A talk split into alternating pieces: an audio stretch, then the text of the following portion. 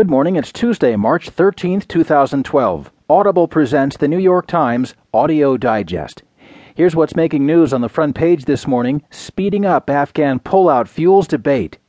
Bank officials cited in churn of foreclosures, and for an Afghan coming home to a massacre. In this morning's national news, Obama's rating falls as poll reflects volatility.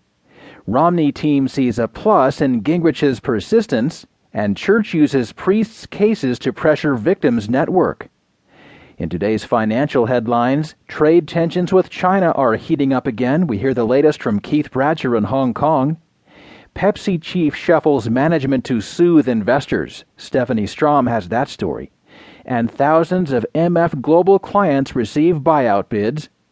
There will be more business stories, more national and international news too. A roundup from the sports page and New York Times columnist David Brooks.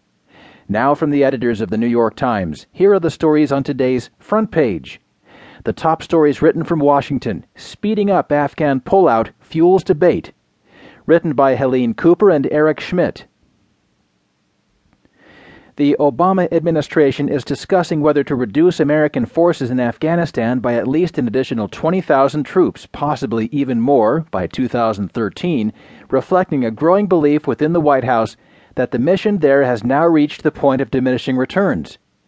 Accelerating withdrawal of U.S. forces has been under consideration for weeks by senior White House officials, but those discussions are taking place in the context of two significant setbacks to American efforts in Afghanistan the killings on Sunday of Afghan civilians by a U.S. Army sergeant, and the violence touched off by last month's burning of Korans by American troops. Administration officials cautioned on Monday that no decisions on additional troop cuts have been made, and in a radio interview, President Obama reaffirmed his commitment to the Afghan mission in spite of the recent setbacks, warning against a rush for the exits amid questions about the American war strategy. It's important for us to make sure that we get out in a responsible way so that we don't end up having to go back in, Obama said during an interview with KDKA in Pittsburgh. Any accelerated withdrawal would face stiff opposition from military commanders who want to keep the bulk of the remaining U.S. troops in Afghanistan until the end of 2014, when the NATO mission is supposed to end. Their resistance puts Obama in a quandary as he balances how to hasten what is increasingly becoming a messy withdrawal while still painting a portrait of success. The United States now has just under 90,000 troops in Afghanistan with 22,000 of them due home by September. There has been no schedule set for the withdrawal of the remaining 68,000 American troops, although Obama said last year that the drawdown would continue at a steady pace until the United States handed over security to the Afghan forces in 2014. Three options are now under consideration, according to officials at the White House, the Pentagon, and the State Department.